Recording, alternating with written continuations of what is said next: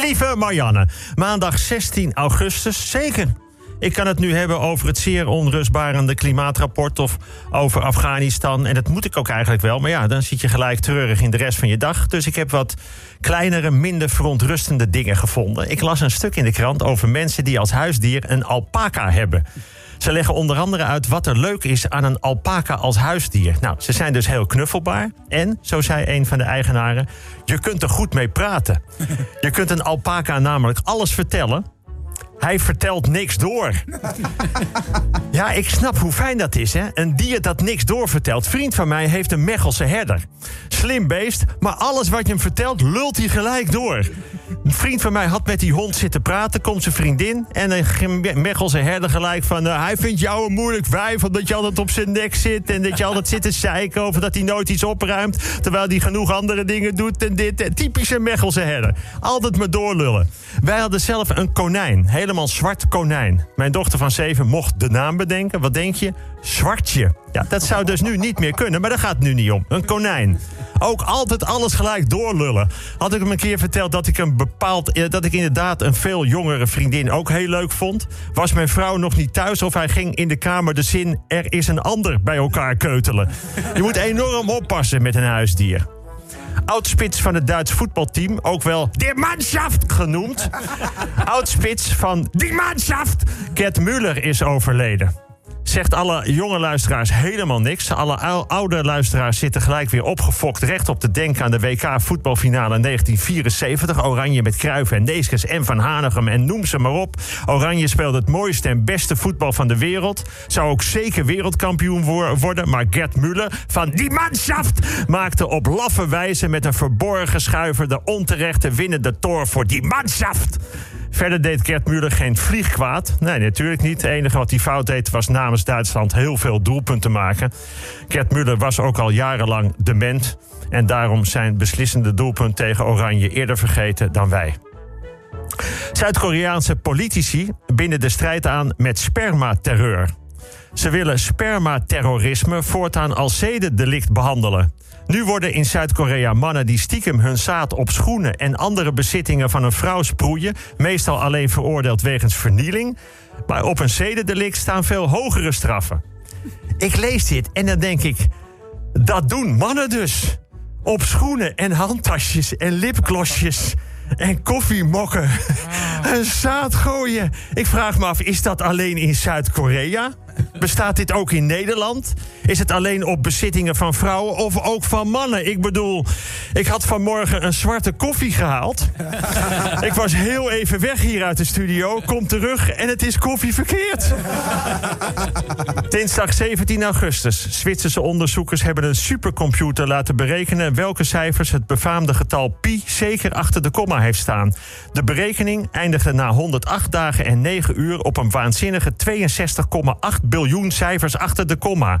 Mijn vraag: waarom? Je hebt het getal pi. Iedereen weet wat het is. De omtrek van de cirkel gedeeld door de middenlijn. Dat is 3,141592653.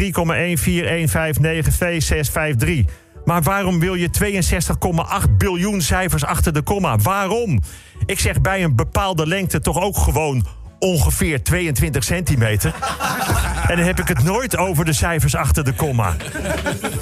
De boekenuitgeverijen hebben er last van dat mensen zoveel pizza's bestellen. Pizzadozen zijn sinds het begin van de pandemie niet aan te slepen. Normaal gesproken moeten uitgeverijen een paar weken wachten op papierbestelling. Maar nu is het maanden.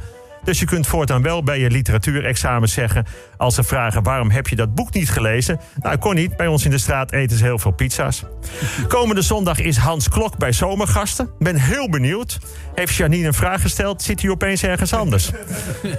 Woensdag 18 augustus. Louis van Gaal is weer terug. Amigos de la prensa, felicidad. Het is ook heerlijk. In de eerste persconferentie was hij gelijk weer ouderwets op dreef... met de nu al legendarische zin... als ik de KNVB was geweest, dan was ik ook bij mij uitgekomen. Vind ik schitterend. Zo hoorde ik laatst iemand zeggen... ik zou het liefst een vriend zoals mij willen hebben. Zo hoorde ik laatst ook iemand zeggen... Als we met z'n vijf in de studio zitten, zou ik vooral naar mij luisteren. maar dat bleek ik zelf te zijn. Nou, Louis is weer terug voor de derde keer. Hij was wel heel reëel toen hij zei... als Malen de bal tegen Tsjechië erin schiet... dan had ik hier niet gezeten was Frank de Boer een geweldige coach. Maar zo gaat het in voetbal. Hoewel Louis ook uitlegde dat hij heel goed dingen aan kon zien komen. Dat is ook zo. Louis kan heel goed dingen aanzien komen. Bijvoorbeeld beter dan het demissionaire kabinet. Die zien geen enkele vijand aankomen. En Louis wel. Ik zou nu eigenlijk moeten zeggen, oh, iets zeggen over de humanitaire ramp in Afghanistan. Of over dat rampzalige klimaatrapport. waarin staat dat de wereld toch beslist volledig naar de kloten gaat als we niks doen. Of over de dramatische aardbevingen op Haiti. Maar eerst even dit. André Hazes heeft met zijn vriendin Sarah geen ruzie als hij later thuiskomt. Nou, dat vind ik fijn om te weten. Dat las ik. Ik vind dat mooi. André is namelijk wel eens later thuis, maar dan bespreken ze dat gewoon bij het ontbijt om twee uur s middags.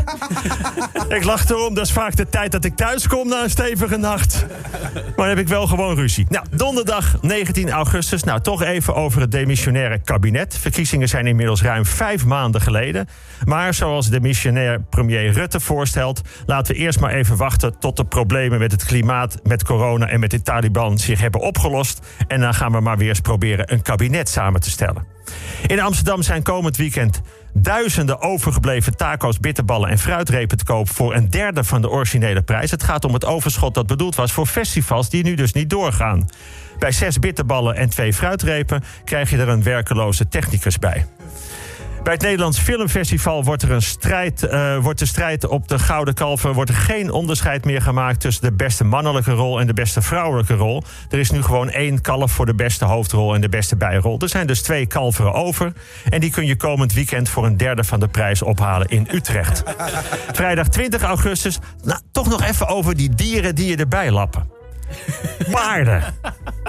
Vrouw van een vriend van mij werkt met paarden. Ze begeleidt mensen door ze in contact te brengen met paarden. Want aan hoe jij met een paard omgaat en andersom kan zij vertellen wat jou bezighoudt en wat je eraan kunt doen. Zo legde ze bijvoorbeeld uit dat als een rustig paard voor iemand staat en met zijn voorbeen in de grond begint te graven, dat diegene dan iets verbergt. Dat hij ergens mee zit wat hij niet wil vertellen. En als iemand seks heeft gehad en dat gevoel meedraagt, dat een hengst daar opgewonden van wordt. Ik had dit verhaal aan mijn vrouw verteld. Volgende dag kom ik laat thuis, staat er een paard in de gang. Riep ze eerst maar eens kijken hoe dat paard op jou reageert.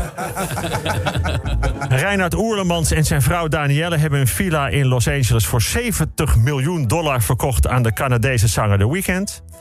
Reinhard had het een paar jaar geleden de villa zelf gekocht voor 21 miljoen. Nu dus verkocht voor 70 miljoen. Ja, ik zou het nu kunnen hebben over mensen in Haiti die niks hebben en alleen smeken om een tentdoek om onder te slapen. Of over Afghaanse vrouwen die doodsbang zijn om uit hun huis te worden gehaald om verplicht te trouwen met een 30 jaar oudere strijder. Maar ik dacht, ik hou het lekker vrolijk en optimistisch. Prettig weekend.